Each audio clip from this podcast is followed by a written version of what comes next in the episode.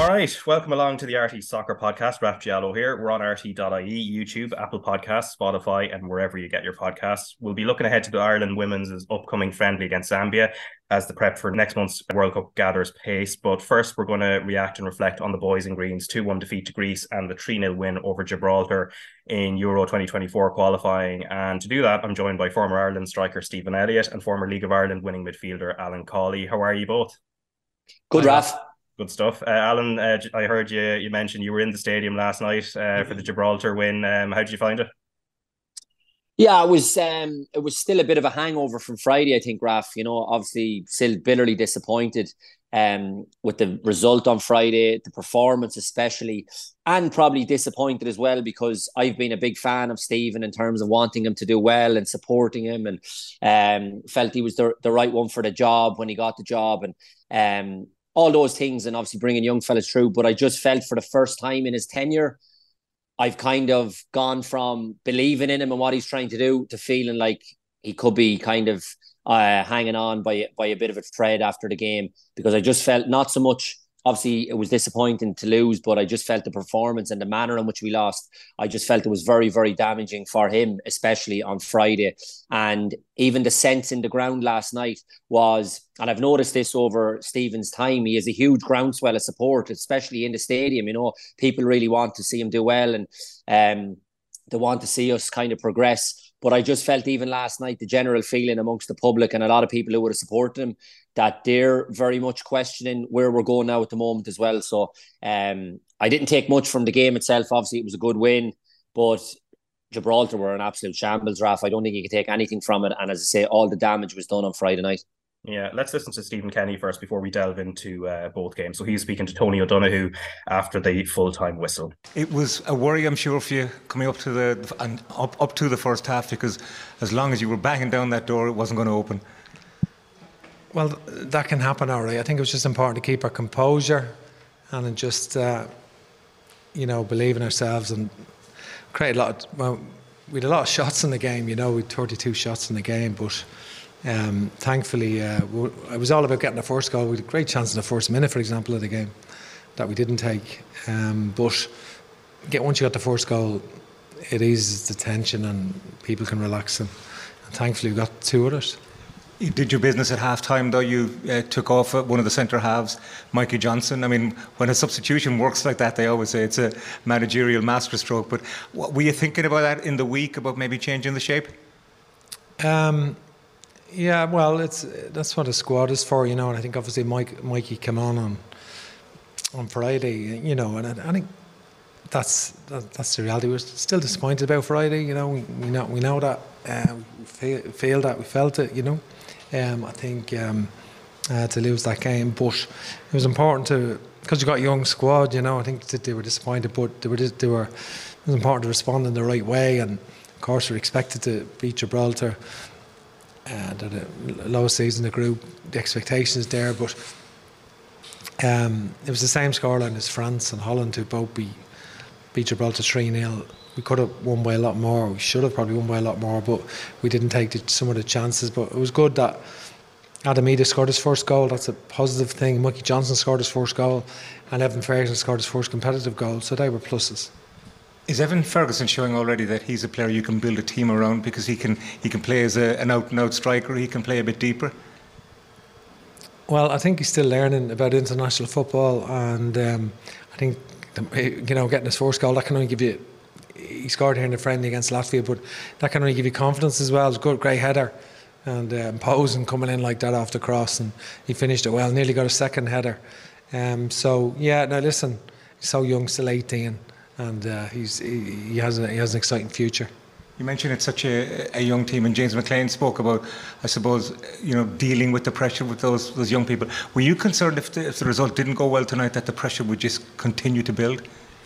Uh, well, I think uh, the main thing for us, I don't let let that enter the way I'm thinking. I think we need to just focus on the task ahead, and that's the match, prepare accordingly. And some of the players that came in did well obviously Jamie McGrath came in and did well tonight, and. Um, and, and, and it's un, unfair to pick players really. Jason Knight uh, was absolutely flying. It was great to see that from Jason. Um, only took him off because he gave me a shout about he had a tight hamstring, and uh, so I had to, had to had to get him off and look after him. But um, you know, so looking so, forward to the September window now and the big games ahead. Well, they are big games, and we've got France and Paris on a Thursday, and here against Holland on a Sunday night, which is an epic two games in, in a three day period. Thursday night in Paris, Sunday night here. Place will be electric here with Holland coming, and you know we've shown we've taken the, in Portugal world class team. We've we've drawn with them here, two one over there. We, France one 0 So the margins are tight, and anything is possible in regard no matter who we play. That's the way I feel. But sometimes we make life difficult for ourselves at other times, and we have we haven't achieved a level of consistency that we need, and that that's been a, an issue for us. Right, so that is Ireland manager Stephen Kenny speaking after the 3 0 win over Gibraltar. And uh, Stephen Elliott, I mean, uh, we were talking to Keith Treacy on the podcast last week, and he was saying that six points were a must, not an expectation, but a must in terms of you know the the margin of error in terms of trying to get you know the second place in the group, which looks looked very unlikely when the draw was made initially, but that would be needed. Twelve points from Greece and Gibraltar. That hasn't happened at least in this window from the possible six they've ended up with three. So as Stephen Kenny said there, there's you know an epic September coming up. It just leaves Ireland in a very tough position, doesn't it? Yeah, I think. Listen, I think the Greece game. I think even listening to Stephen's demeanor there, like his body language, you can still tell. You can still tell he's kind of like Horton from the the Greek game, and that was the game. Listen, Gibraltar. We can talk about Gibraltar all day long. Every team has beaten them three 0 in the group. Like Al mentioned earlier on, that they're not very good.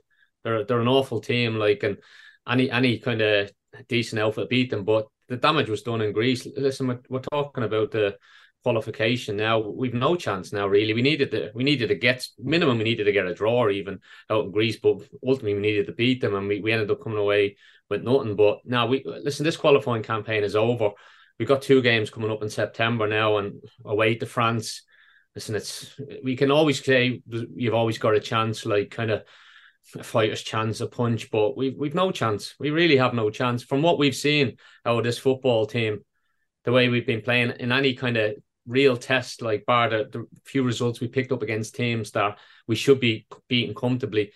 I, I haven't. I, I genuinely listen. I, a little bit like Gal, you're starting to feel a bit sorry for Stephen because he, he went in there. Listen, it was his dream job. League of Ireland manager, done unbelievable with Dundalk, kind of in Europe as well. Gets the Ireland job you know I mean? The whole country are behind them. But ultimately, if you look at it, and, and you can mention the players, and know Liam Brady spoke about the quality of players during the week, but listen, you you, you got to feed wherever squad of players you have a confidence. And I just don't, I'm not sure whether the players are fully, I know they come out and say they are fully behind them, but they don't look like they're playing. Like for example, that Greece, the Greece, going back to the Greece game, how long did we? We had kind of was it two weeks with the squad before we played that game, and the way we the way we performed on the on the evening, it looked like we didn't know what we were doing, what way we were trying to play. The players looked tired and sluggish, and yeah, it was it was a real disappointment. And ultimately, it's been the it's kind of been the nail in the coffin for this campaign. And regarding the kind of the national team going forward, whether Stephen's still going to be in charge, that's not up to me. It's not up to us. But we, we kind of watch watch and see what happens. But no, I think damage was done done on Friday, and it's a real shame because we all want we all support and we all want Ireland to do well. We want the Aviva Lansdowne buzzing for the big games. Holland coming here now um, in September. You want to, but it's just very hard. It's very hard to lift it because it's basically there's a good, well, there's a really high chance that these games are going to be pointless, and to be saying that at this stage already, it's it's just really disappointing. And uh, again, no matter the quality in the squad, we have to be able to performing better than what we have been shown. But it's it's just disappointment. Again, it's just uh, from an Irish fan. I know there was forty odd thousand there. I don't know whether that was because I think some some people were able to buy tickets for regarding the Holland game as well. They kind of came in a package, but now it was it was I don't know. It doesn't it's very it's very kind of it's very low times for, for Irish football at the moment. Something needs to change. And listen, that from from deeper in, not just the national team, we we gotta we gotta kind of we got to do something to change the the way football is seen in our country because at the moment we're just going one way. We, we only have to look. We talk about the players. Like, listen, they're not as good as what we used to have to pick from, but ultimately we're still okay. We need to be doing more, and that's. I don't know. It's just a shame. It's just a shame because we have one or two players that you think, you know what, we might be turning around the corner, like of Ferguson, Nathan Collins. Obviously, he was took off last night, but we have players that are playing at a really high level and have come onto the scene. Where you just feel like we should be getting more out of them in the squad, albeit they're not at the levels we've seen in previous Ireland kind of generations.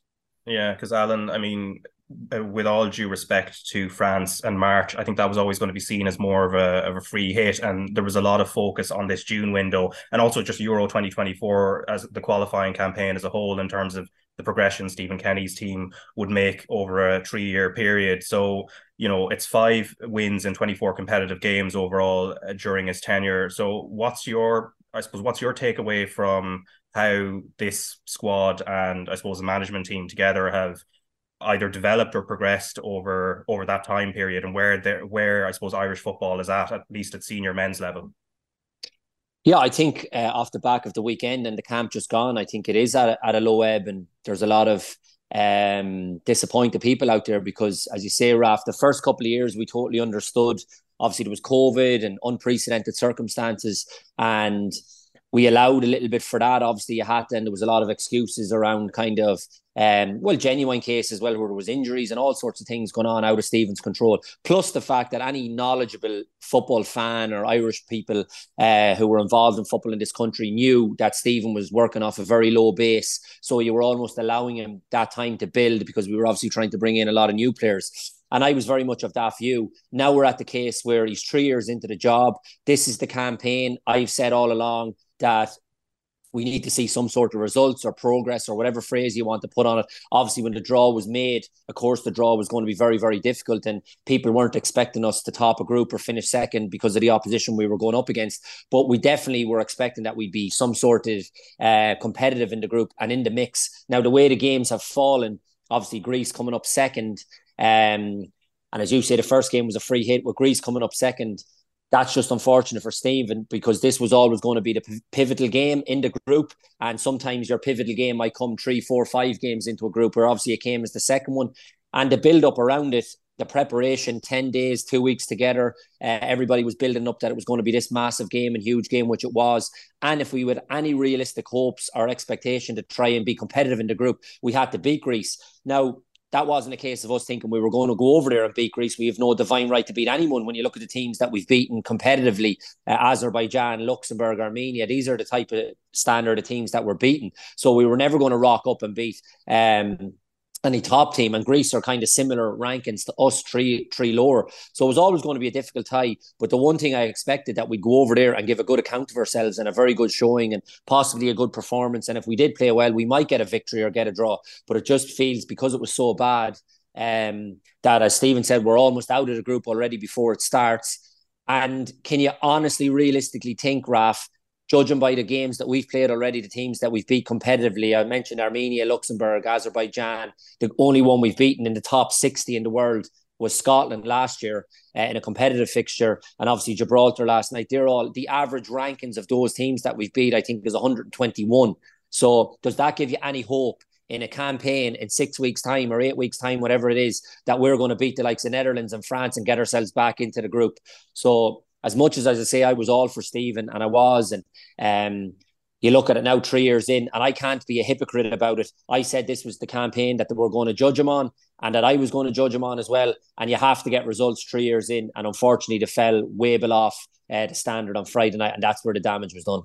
Yeah, and uh, the, uh, the the team selection for Athens. Um, I know Stephen, you were looking at it. Um, I know you tweeted about like you were surprised that Obafemi didn't start on the night. Now he started against Gibraltar did you find that a little bit strange, maybe in the sense in terms of the way those teams were going to set up? Gibraltar were going to sit deep, so maybe Idah would have been better off starting that one.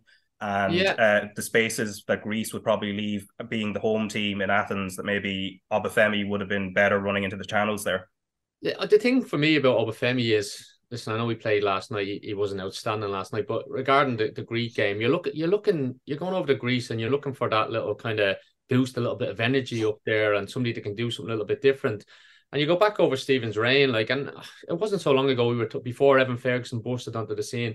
We were talking about Troy Parrott and Obafemi being this kind of partnership, and they linked up so well, like in the Scotland game. And, and do you know what I mean? They, are looking sharp and they're, they're playing well. And you're thinking this is us going forward. And then you look at the when I seen the starting line of Evan Ferguson. Listen, I understand Ferguson. He's been phenomenal this year, and he's probably the first name in the team sheet at the moment, scoring goals in the Premier League. He's he's, he's doing great. He's basically carrying the nation on his shoulders a little bit. That's that's the way it seemed a little bit in recent times. But when I seen Adam Idah's, uh, a start, and I was just very surprised. Listen, regarding Idah, I just when I watch him play, I listen. With all due respect to him, I don't I don't see an international player there at the moment. Like I, I don't know what age he's 22, 23, and he's obviously Stephen had him with the 21s and he and, he, and he's obviously done well from there but he, he he seems to have shown a lot of faith in him and when I'm watching watching him play for Ireland I don't see if he bring what he brings to the brings the like to the party I look at even Troy Parrott I know Troy Parrott hasn't kind of he, he struggled with injuries this year but I like the way Troy plays he kind of gets on the ball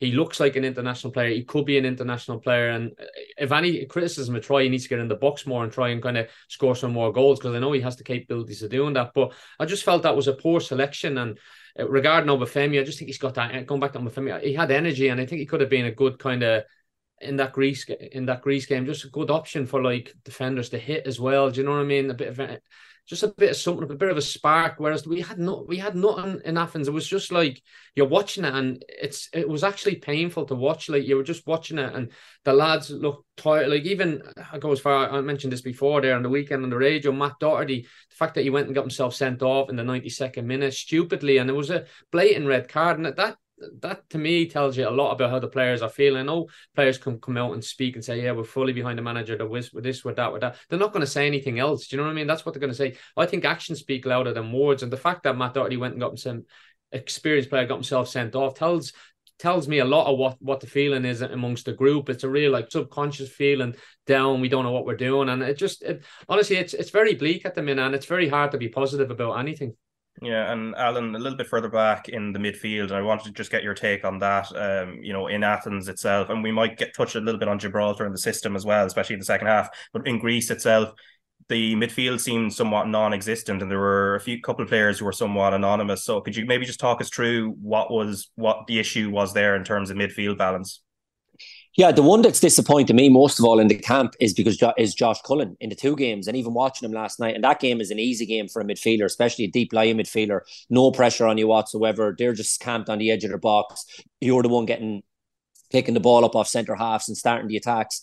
And he was given the ball away left, right, and centre in the first half under no pressure whatsoever. And the reason I'd be most disappointed with him is because he's the one that's playing every week in a good Burnley team that's just got promoted under a good manager of a Kompany, and he's stepping up to the Premier League. And there's been a lot of talk about Josh, and Stephen again has put a lot of faith in him, and he has done quite well in the games. But I just felt in this camp, and as you say, the most important game, whatever about last night, the most important game was Friday, and it was it was non-existent. Him and Molumby, both of them, especially as well in in the sense that what they can be good at, particularly Molumby, is his energy that he brings and getting around the pitch they looked even devoid of that, like you know, is that they were, and, and I know they haven't played in six weeks, and that's been labelled at a lot of the stuff, but a lot of the countries haven't played in six weeks, you know, so I don't think that was an excuse, and I don't think we can use that as an excuse either because they had the preparation and the build up, which was quite good.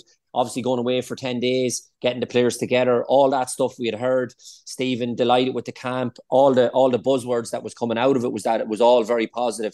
So then to rock up in the performance that they did, and particularly him, um, you mentioned the midfielder, I was most disappointed with that because because of the reason that he's playing every week, uh, Raf, and I would have just expect so much more. And then to broaden out the argument, obviously Stephen mentioned Idah as a forward player. I don't know has has Stephen over egged it here with some of the players as well because I know Liam Brady made the comments last week. I think that was more in defence of Stephen rather than being critical of the players. To be fair to Liam, he was kind of saying in his time uh, that of all the managers that he has seen, they've all had a better crop of players than what Stephen has to pick from. So I don't know, has Stephen over egged it as well in the sense that you go through all these players at the moment who we're all hearing the potential and they're this and they're that they're all struggling to play at their clubs, Raf. So in one sense, we can be critical of Stephen, and and as we have been in the early part of the discussion. But then the argument goes all across to the players, and I think between the both, between the manager obviously struggling at the moment, and then what he's picking from, I think it's a combination of things as well. But the manager will always pay the price. Obviously, he's the one with his head on the chopping block. Um, the buck stops with him, if you like. Uh, but I just think a couple of them haven't really shown up in this campaign as well. And whatever about lads who were in and out and not playing regularly, the likes of Cullen, there was no excuse for him. And I thought he was bitterly disappointing in the two games. Yeah, um, let's listen to because you, you've both mentioned the Liam Brady um, clip. Let's listen to that first before we talk about the the system and maybe little tweaks and changes that could be could be made there. Uh, I know we haven't got the players there. This is the worst group of players that any manager has had in my the worst, lifetime. The worst yeah, group in my lifetime. Okay. Yeah, you go through all the managers. That Martin would be O'Neill. Mick McCarthy, no Steve Staunton, Jack Charlton. Right, They all are yeah. better players than than Stevens got at the moment. But somehow you've got to mould them into a team that gets you a result here and there. We haven't done that, you know. That was Liam Brady. Like we're going to play another clip as well because obviously he had a it was a kind of a momentous day for him and I suppose for those of us who grew up with the panel as well uh, last night. But in regards to what he said there, Stephen, um, I, I know you mentioned it earlier and you kind of echoed the same point uh, uh, after last night's game as well in terms of the quality of players available. But there isn't really anybody outside the squad. Like I mean, there were periods before where I suppose there was like Wes Hoolahan wasn't uh, being called up by Trapattoni. You go back to Andy Reid before that. There was always players sort of outside outside the camp maybe that you could point to could be brought in, but that doesn't really seem to exist now. No, it doesn't. And and listen, let's be real here. Like the point Liam, and I do agree with Alan. I don't think Liam was having a pop, pop at uh, Stephen Kenny there when he mentioned that. I think it was more of a kind of just highlighting the, the reality of the players that we we have to choose from. We, we haven't got a great kind of we haven't got huge quality to pick from, and like you say, a lot of the players that are in the squad aren't playing regularly. And but that that kind of for me, that kind of you can go back to Stephen Kenny then his team selection. Like if that is the case, sometimes you got to stick with a kind of a team and a squad. Like for example, I know obviously O'Shea was injured, like but to bring Lenihan in in the Greek game was was a bit of a strange one as well. Like going nowhere, he's not being played, and then all of a sudden he's playing in this big massive game, and. Let's be honest. there was an issue down that side of the defense. There was a big channel there, and you got you got like if you haven't got a great squad of players, you got you got you're better off having a, a small unit that play regularly and know each other's game. And that was the whole that's where I thought the whole point of that two weeks was away, like out in Turkey, England for four days, building that kind of working on a formation, continuing on from that performance against France. And like obviously Smallbone came in and nothing against Smallbone. He's a young player, he's done well at Stoke and that, but he looked lost out there. Like there's a big difference, and it, maybe Stephen didn't realize that as much when he first took it. There's a big difference of being playing in the 21s internationals to going on and then playing in that senior level football where results are matters, where results really matter. Like the 21s is great for developing players. And listen, we we have we've done all right with the 21s young lads playing against other young lads, but when you come in to a senior setup, you have to be ready for it. Otherwise, you're going to get performances like what we've seen. And I, I do think maybe Stephen did underestimate like previous managers as well. Some of the stuff he came out with at the start of his kind of oh how we should be playing better. And listen, great, we all want Ireland to play better, but sometimes you have to kind of make do with the, the the kind of hand you have and make it kind of flow flow as well as possible uh, that you can. And I don't know. We just, I just think he's a. I Stephen, so, Stephen, sorry, I think that's a good point as well. When you look back, I'd love when you look back at some of the comments Stephen made initially, and I know his intentions were good about the way we're going to play and we're going to do this and we're going to that. He talked up a really big game, and I think now he might be looking back thinking maybe I, I might have over egged it a little bit or I might have been too bullish in his comments where if he was a bit more cautious, obviously he was new to international football as well. If he was a little bit more cautious in the sense, because now that's the stick everybody's beating with him.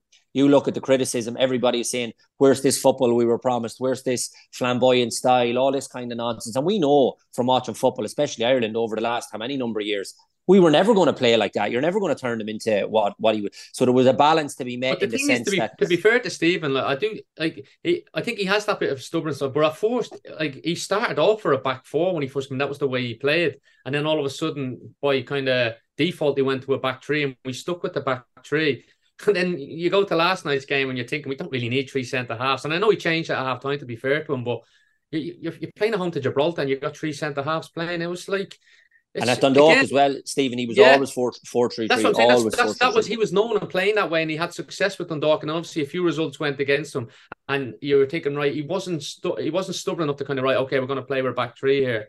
And then he continued on, like obviously uh, Anthony Barry was there, probably helped him a little bit when he was around with that formation. But you look at it now, and it, it does. Listen, I'm not coming on here saying Stephen hasn't got a clue tactically. I I, I I've spoke with Stephen before. I know he's a genuine football man and he loves the game and he analyzes football very closely in teams. But if if you're watching that and you're sometimes questioning, going, what what is he what is his thoughts on it? Like obviously you got Keith Andrews in there, where I'm obviously John O'Shea has gone in there now, and listen, John's only in there not so long, but I would say there's a lot been a lot of turnover of staff as well behind the scenes. That can't like that can't have been helping things like be, behind the scene. I don't think because you you've got three years like an inter, international. I always remember when I was international club, there was a real togetherness there bond with the players and the squad and a, kind of a group of like management staff and the players and you grow over kind of periods and kind of catch ups and and different campaigns. But it's been a lot of change there. And again, it's there's just been no kind of stability there. The only stability has been kind of poor,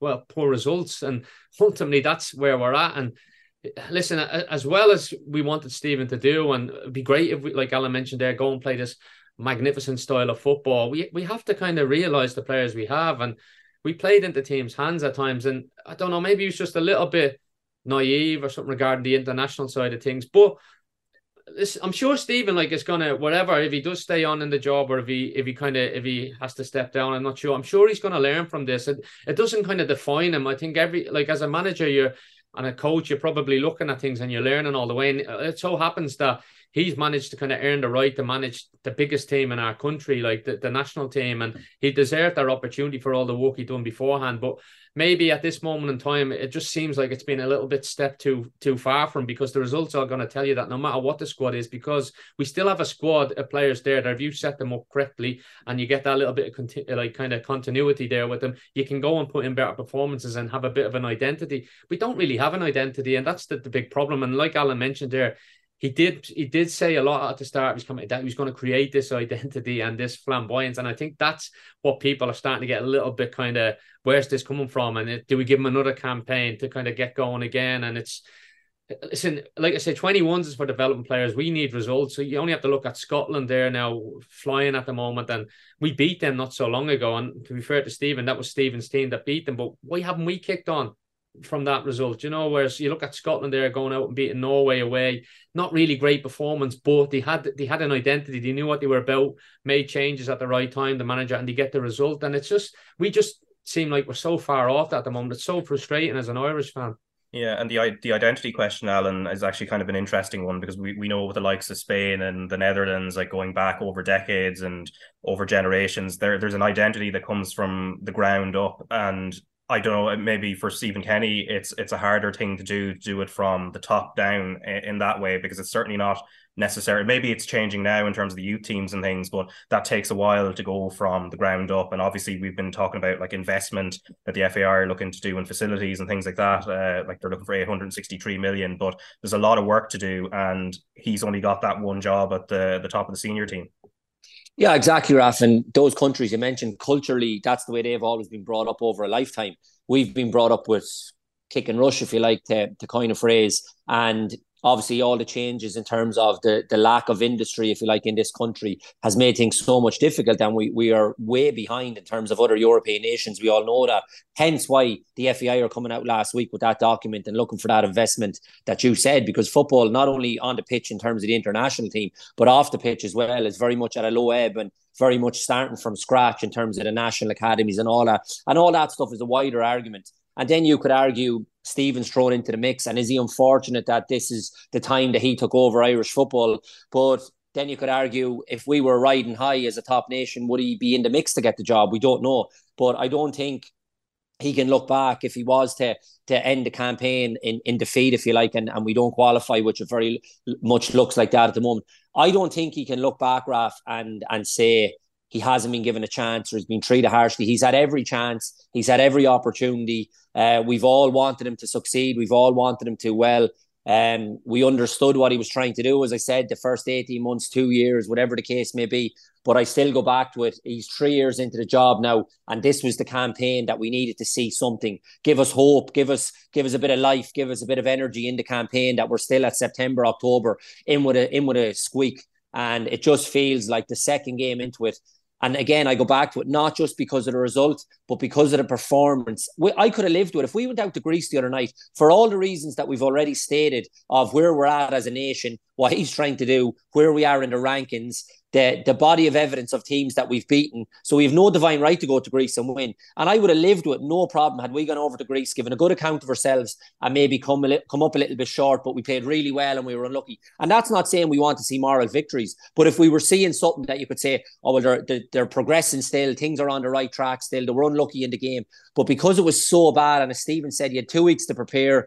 It looked like lads who had just met up for the first time, a lack of plan, lack of strategy, all those kind of things. We were out with it by by Gus Poyet. And I think that's what's so damaging for Stephen. And here we are, um, as I said, well, it's three games now after last night into the campaign, and it almost feels it's over already.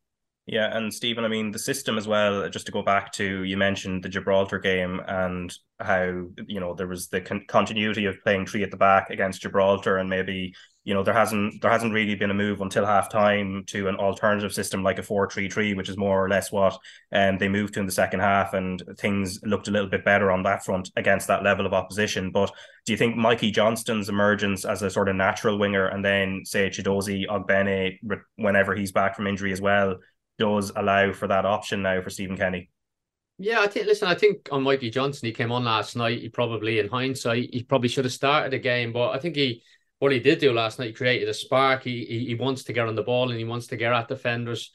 And he's done all right in the games he's played. He obviously had a little little um, cameo as well on Friday, but he's he's the type of player that you think he, we don't have many players like that. I'm not going to say like he looks a little. He reminds me a little bit of Aid McGeady. Now I'm not saying he's going to be as good as Aid McGeady because that's putting a lot of pressure on his shoulders, obviously with the Celtic link as well. But he did off. He did change the game for us. I think last night. I think he just gave us that little bit more kind of onus to get forward and a few more few more bodies in attack. And listen, I don't want to go too deeply into the Gibraltar game. Like we Stephen should have probably recognized that we could have could have started with a bit more of an attacking kind of mindset last night. And ultimately, to be fair to him, he did change. You can only judge him on mirror, and he did change at half time, and we got the result. Listen, we were always going to win that game. But now there's a players there. Obviously, Ogbene, he, he missed this campaign.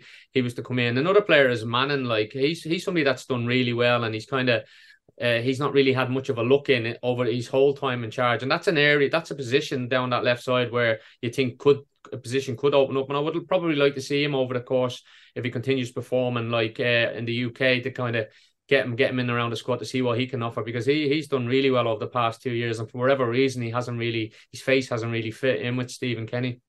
Yeah, and uh, also James McClean, Alan. I mean, uh, a momentous night for him last night in terms of joining what is a very select group of people who've played hundred times for Ireland. But also, he was left out of the starting lineup uh, uh, against Greece, and Callum O'Dowda. Of course, he gave away the penalty, but also didn't perform particularly well. So, was there an argument as well that McClean maybe? Were you surprised he maybe didn't start in, in Greece, given sort of his experience?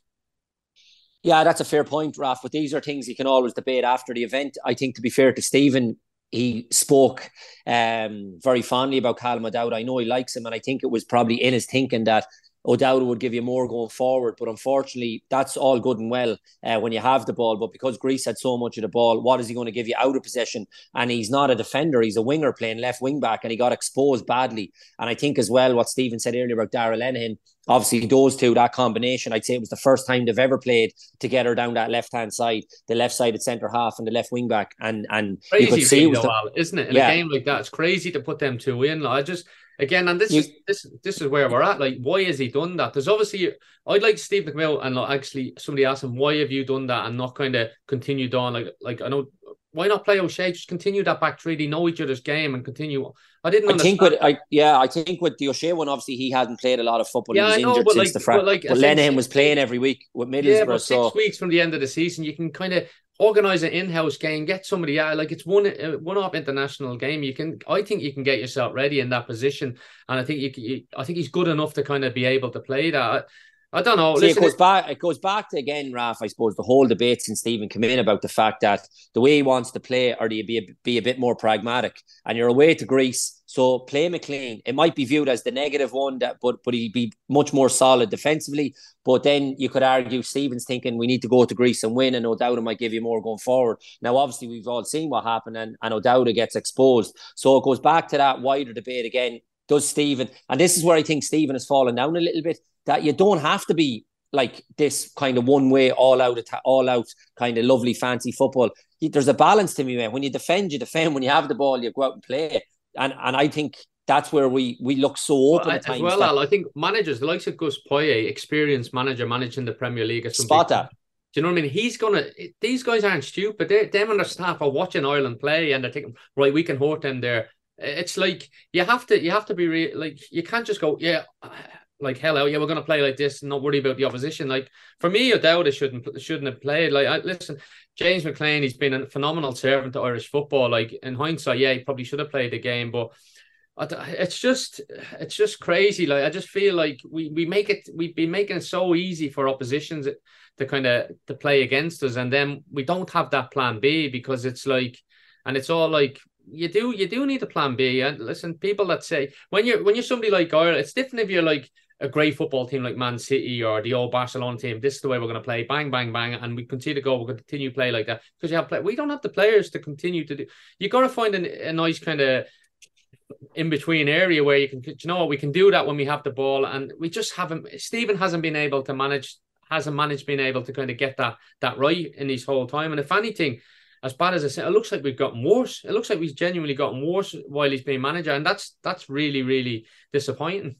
Yeah, and I suppose the frustrating thing, Alan, um, is the the fact that you know when the draw was made initially, there was a sense France would top the group. The Netherlands were did well, quite well in the World Cup, getting to a quarterfinals.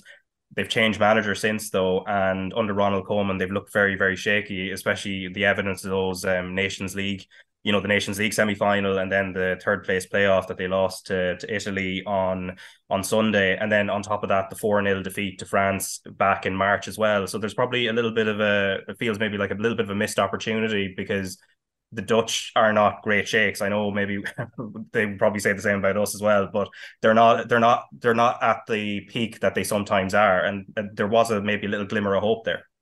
Yeah, hundred percent, Raf. That's what makes it all the more frustrating because what you need to do is just stay in the game and stay in the campaign.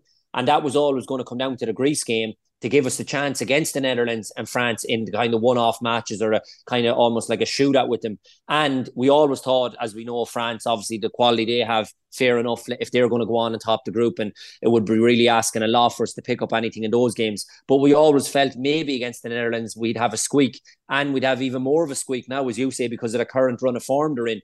But that almost feels redundant now because we've lost to Greece you know, and that's the frustrating thing that adds to the frustration because Greece rubbing their hands together more than those have to be. They'll be taking. Do you know what we've gave France a tough game there um last night. We we can go and beat Holland, whereas we're.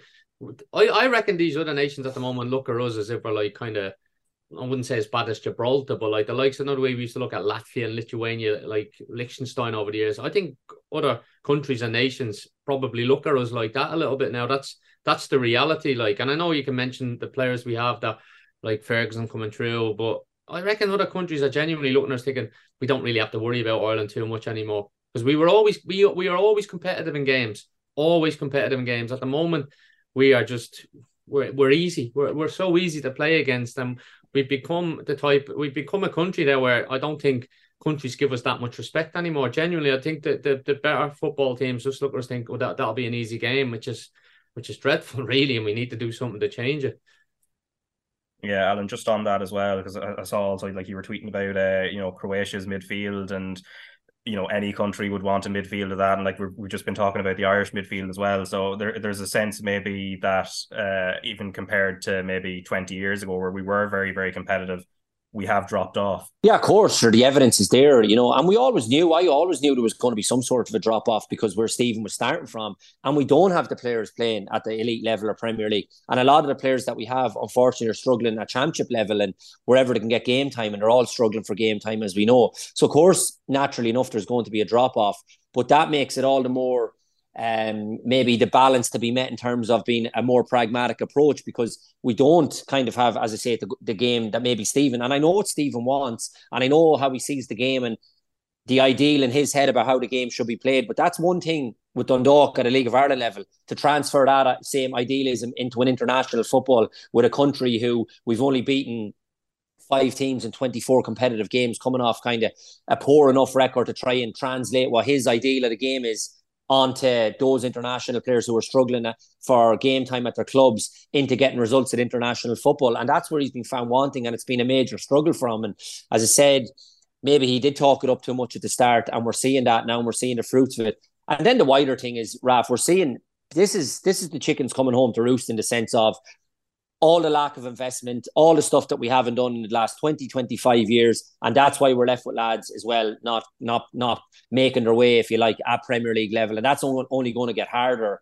Hence why we have the academy structures and all that stuff that we're starting now. But that stuff should have been started 25 years ago. Like that's why as I say, the stuff that's starting now is going to take another 15 years before we see the fruits of it, maybe 10, 15 years. Stephen will be long gone. There could be three or four, or five different managers in that period, but we are at a really low ebb at the moment.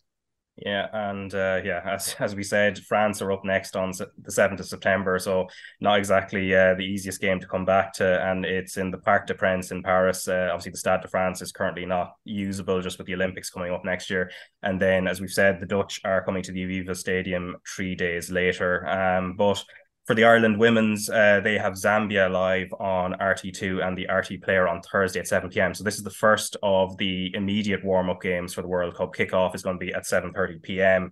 And in the build up to this, I was talking to my RTÉ Sport Online colleague Anthony Pyne about the match and also about the opposition, Zambia, what uh, what Ireland can can expect, and also the streamlining of Vera Pauw's squad. It does feel very much that this uh, this run towards the World Cup, it's very much getting real now. We're at that point. It's a month away, and obviously, when you start hearing words like World Cup warm up, it definitely feels that way.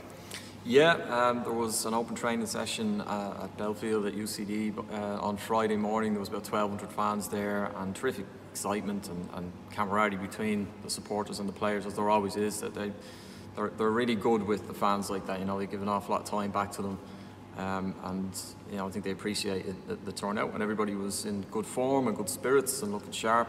Uh, Leanne Kiernan was in with the group. You know, Leanne's season was was decimated by a bad ankle injury, but she's part of this extended panel, and she's one of the players that will really hope to get a decent shot against Zambia on Thursday at Tallaght because know, she hasn't played a lot of football um, for club or country. She hasn't been involved at all really since Ireland, since uh, for Ireland, excuse me, since last September. Uh, she was in the squad for the game in Slovakia, but you know she hasn't been in since then. So uh, she, she spoke to us afterwards, and she's obviously excited and, and hoping to get a, a, swing. And there'll be a few others in the same boat. But um, you know, time is obviously running out for a lot of these players now. That the, the official squad will be named uh, on Thursday week, so that's the 29th of June. That the 23 player squad plus three backup players will be allowed to travel to Australia um, in case of injury or illness or late dropout. So, yeah, it is absolutely all getting real, and um, I think the, the, game against Zambia will be informative. You know, I think we will see Leanne Kiernan, for example, and, and, probably one or two others. But at this stage, you'd have to imagine that Vera is, a, a, a, pretty good idea. In fact, more than a pretty good idea of, of what that 23 is going to be. Um, Aoife Mannion is her main injury concern at the minute. She's she's still in a protective boot. Uh, she she under, tweaked her knee, a ligament in her knee, in training with Manchester United. Um, but they're giving her every chance. They're saying that she's certainly not ruled out. It's it's precautionary at the minute. That's the only reason that she's not in. They're taking her time with her, uh, and that would obviously suggest that she's definitely one that looks a shoe in to be on the plane as long as she's fit. Um, so we will await any updates on that. And obviously, from her point of view, you know, she'll hope that that recovery goes well. She's staying with the club at the minute to, to recuperate and help, help her re rehabilitation. Uh, Katie McCabe joins the camp today. She's a little later coming in because of um, her Arsenal commitments. She needed a little extra time off. Uh, Megan Campbell is also coming into the group today. And the US-based players, uh, Marisa Sheva, Denise O'Sullivan, uh, Sinead Farrelly, they will join on the 26th, so after the Zambia game. They won't be involved in the Zambia game, but they will come into camp um, afterwards because they are currently playing in the NWSL. That season is ongoing, so they're playing uh, they're with their clubs at the minute and will join a, a, little bit later. So everybody's coming in in dribs and drabs, but they're all in good form. Uh, Raf, and, and, looking at, looking forward to this game at Tallaght against an interesting opposition in Zambia. Yeah, interesting you say, and also interesting why Zambia were picked now. They're possibly, and usually when teams do this, this is all about um, taking on teams that are in the same confederation as, as opponents. Nigeria being, of course, in Ireland's group, and Zambia beat them in the Africa Cup of Nations last year to finish third. Um, so they're obviously a strong, quite a strong team, and I know we've been speaking to a Zambian journalist about them as well. Yeah, I, I, I I got some insight into Zambia. I have a piece up today. Um, they are not the finished article. They're they're a little naive defensively, and that's that's probably their main weakness at, at the moment in terms of their organisation. They're, they're a little bit. Um, naive because they're so attack minded. But certainly going forward, they are loaded with pace. They have a lot of talent in the top third of the pitch from, from midfield up. A lot of quick players. I mean, the, the main star for them is Barbra Banda. Uh, she's their, their captain and their striker. She's playing in China at the minute in the Chinese Super League uh, with Shanghai Shengli and scoring a lot of goals. And uh, she she is attracting interest from Europe, and I think she will end up in one of the big clubs in Europe sooner rather than later. Like she's already turned heads at the Olympic Games. Um, she scored, I think she scored back-to-back hat tricks at the Olympic Games, and uh, she then subsequently missed um, the women's Afcon because her testosterone levels were too high. This is a this can happen naturally, as a, as a that's the case with her. It's a natural occurrence, but um, she actually took medication to try and bring her testosterone levels down, and it, she couldn't get them down sufficiently, and she wasn't allowed to play. Uh, now she did come back into the, the, fold subsequently, and she has been given the green light to play uh, in the World Cup. They have qualified for the World Cup; they will be there. Um, they're not as strong as Nigeria, but they are dangerous opponents and they are a coming force. They've got a lot of good, hungry players who are looking to get moves to Europe, you know, and, and they've a lot of ability as well around Barbra Banda. A couple to, to look out for, um, Everine Katongo is, is very skillful dribbler, will always look to try and take players on. Xiomara Mapepa is sort of there, um, is another very quick, direct, wide player. Grace Chanda, really clever player. They're sort of their equivalent to uh, Denise O'Sullivan. She, she's like the ties things together. And uh, Rachel Nachula is now a little older. She's well into her 30s at this stage, but she is a former 400 meter sprinter, and uh, she actually represented Zambia at the Olympic Games. So again, quick. You know, they have tons of pace, and they should be exciting to watch. So it's, it's a good test. Uh, it's a good test for Ireland. It's a sellout again at Tallaght Stadium, and you know, none of these games are, are um, walks in the park, like the stakes are high. Like everybody wants to impress the manager. Nobody's going to be counting their chickens in terms of being on the plane. And there's a lot of players in the Ireland squad who are probably. There's a lot of players who probably think I have a chance. You know, obviously she can't bring everybody, but there's a lot that are sort of, well, I might be. And particularly if, I mean, I, I think Aoife Mannion will be okay, but if she wasn't, that would open do- the door to maybe three or four others who would think, well, if she's not gone, I should be next. I mean, so you know, it will be an interesting night. It'll be an interesting night, and it'll be a, a tough game for them, I think. Yeah, uh, as you said, um, the squad selection it's the 29th of this month, and so a week after this uh, Zambia game, which is obviously going to be very informative. But um, as you said, there are about four or five players who feel they have a shot at making this World Cup squad. How many positions really, though, do you feel are up for grabs in within the 23? Because it is a tight 23. It's not like the 26 that was um, in the men's World Cup just back in December what's one of the things that happened in the double uh, against the USA, uh, it's a significant thing really, is, is that Heather Payne was switched from playing as a lone attacker to a right back. And that, that switch was very successful because she looked far more comfortable in that position and it, it played to her strength. She's a strong runner, she's a good defender, and she can she, she's a brilliant engine. Like she's fantastic uh, stamina. So she was able to get up and down all night in both games. She was really very, it's the best I've seen her actually in, in a long time playing for Ireland. I, I thought she was starting to really struggle as a lone striker because I don't think she's very good with, with her back to goal. Uh, it's much more comfortable when the pitch is in front of her, and um, so she was excellent. That meant that Kyra Carusa played the lone striker for She was she was also excellent. You know, she is someone who's good with her back to goal and can hold the ball up and bring other players into play. Uh, and then obviously Sinead Farrelly coming into the team. Um, she's a quality player. Now she again, like she needs, she hasn't played a lot of football. She's only played 45 minutes. Uh, sorry, what did she play for Ireland? The, the, the, game against the US, I think about an hour. That's all she played.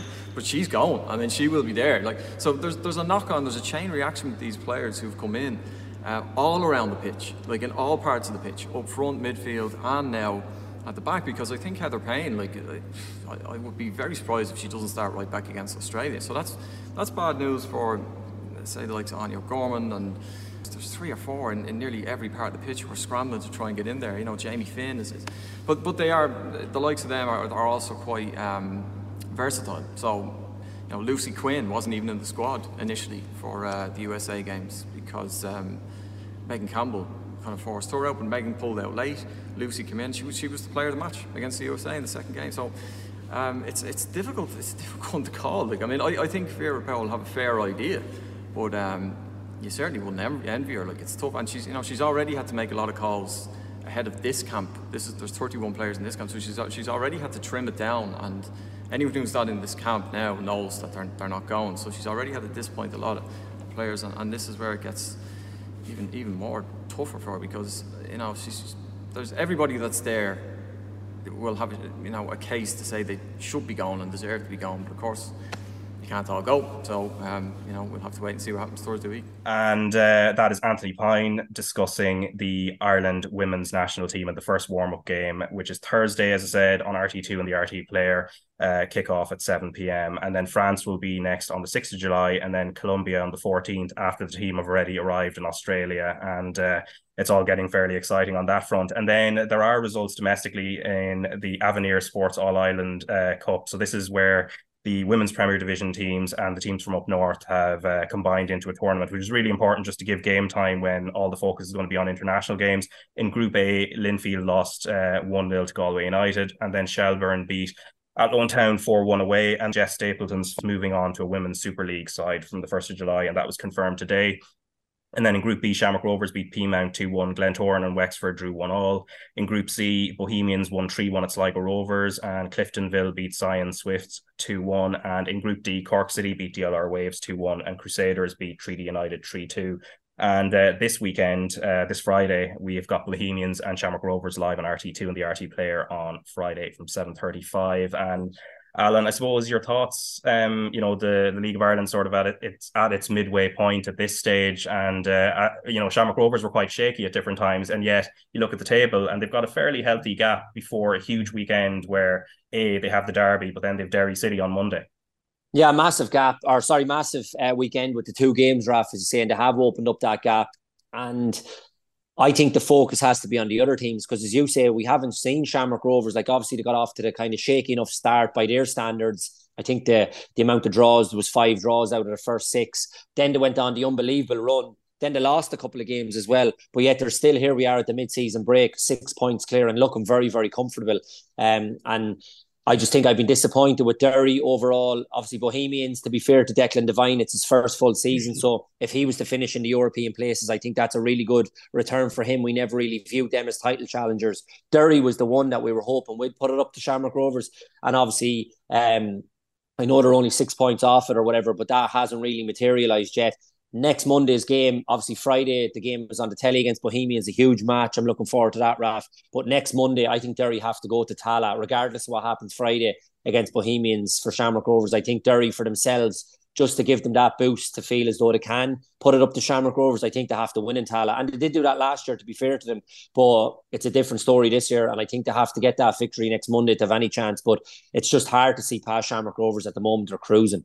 Yeah, and then also the draw for the uh, the Champions League qualifiers and also the Europa Conference League ones have just happened. Uh, actually, while we were on air, the Europa Conference League one happened. But Shamrock Rovers have been drawn against the pre- preliminary round winners in the Champions League first qualifying round, and the clubs that they they could face um, when that preliminary round is done is either from Andorra, Montenegro, San Marino, and Iceland. And then when we look at the Europa Conference League uh, draw as well, there's uh, Dundalk against Bruno's Magpies with Gibraltar, and uh, Derry City taking on HB Tórshavn or Faroe Islands, and then um, St. Pat's are up against F uh, F ninety one Dudelange of uh, Luxembourg. So you know.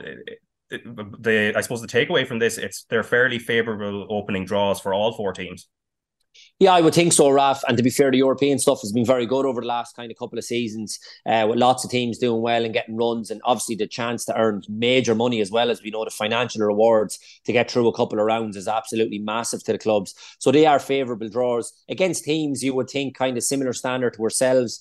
Um, so I, I would be very hopeful with the teams, obviously, as you say, that, that that have been drawn in those games, that they would come out and maybe get through a round or two. Definitely from Shamrock Rovers' point of view, we're looking for for them to be the flag bearers, if you like, and and get through.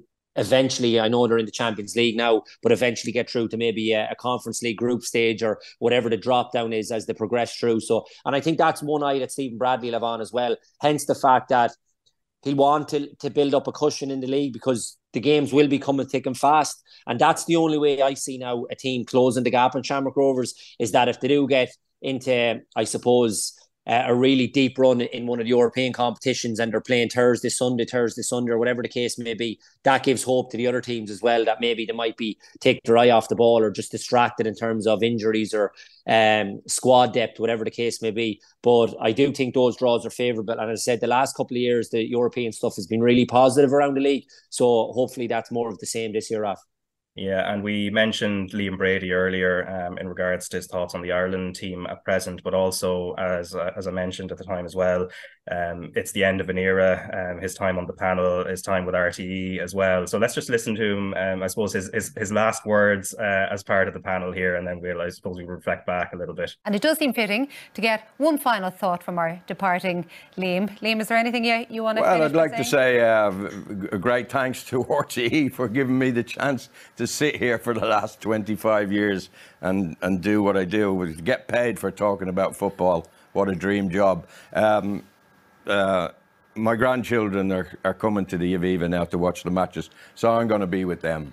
Oh, it's not. I tell you what, it is much nicer to be with them probably than us watching football matches. Although they may not pay you, they might just take a few quid from your pocket instead. but Liam Brady, it has been an absolute honour and privilege. Thank you. Thank you. Okay, Liam Brady there with his uh, final farewell, and Stephen. I suppose we've we've all grown up with you know Bill O'Herlihy, um, you know John Giles, Eamon Dunphy, and Liam Brady. That sort of panel was, was iconic, and it just does feel like uh, it does feel like an end of an era. Yeah, definitely. I think uh, Liam Brady, listen, first and foremost, what a player he was. I know he's a bit before our time, but watching kind of footage of him when he used to play, he was. I think he mentioned last night before the game, he, he looked at the pitch. He goes, I never got to play in a pitch like this in Dublin. Like, so that probably tells you everything. I would have loved to see him play probably on the pitches that the teams play on now. He he was he was a phenomenal player for Ireland, Arsenal, obviously over in Italy as well. But again, historically over the years on RTÉ, we've all myself, we're all similar age here. We would have grown up kind of watching the the World Cups and the Euro campaigns with, with it, where all the lads talking and having their own private jokes and all and their little spats, and it, was great television and. Uh, it, it was a natural and listen Liam I met, I met Liam years ago when he was Arsenal scout Arsenal scout uh, many years ago when I when I was a young lad and he was always very knowledgeable about football and very warm and, and, and a very welcoming man so listen, I wish him good luck. Uh, I wish him all the best in his retirement. And listen, he's going to get spend a little bit more time with his grandchildren and Grey. Yeah, and Alan, I suppose the final word to you as well, just on just on Liam. I suppose that entire panel, um, you know, there was a sense that they just they saw that you know they spoke of the of the football as they saw it. Like there was no, you know, there was no uh, prevaricating or anything. It's what they saw, and that's what they would uh, that's what they would say. Yeah, absolutely, Raf. We all grew up with it, and golden moments really with those three, and Liam, John, and Eamon. I was fortunate enough to do a bit of work with Eamon as well, and absolutely brilliant um, times together with him, and uh, just to listen to him and so passionate and, and brilliant and cranky and all the things that we've seen over the years. And and Liam, as Stephen said, an unbelievable player first and foremost, probably one of the best we've ever uh, produced, and then the career that he's had, obviously in the media. And I thought it was lovely last night, Raf. Uh, there was no furore around it. I think that's what Liam is like. You know, I don't think he wanted to kind of uh, a circus around the fact that he was leaving. Uh, just a quiet word. And I fact thought it was lovely that his last comment was all the years he's probably spent playing away, playing football, and in the media stuff, missing out on moments, and now we can go to matches with his grandkids. It was lovely. Yeah, very much so. But uh, that brings us to an end for uh, this week's podcast.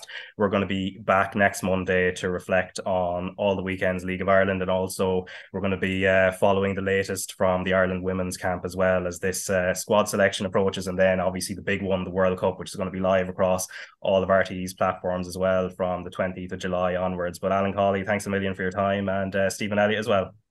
Cheers, Raf.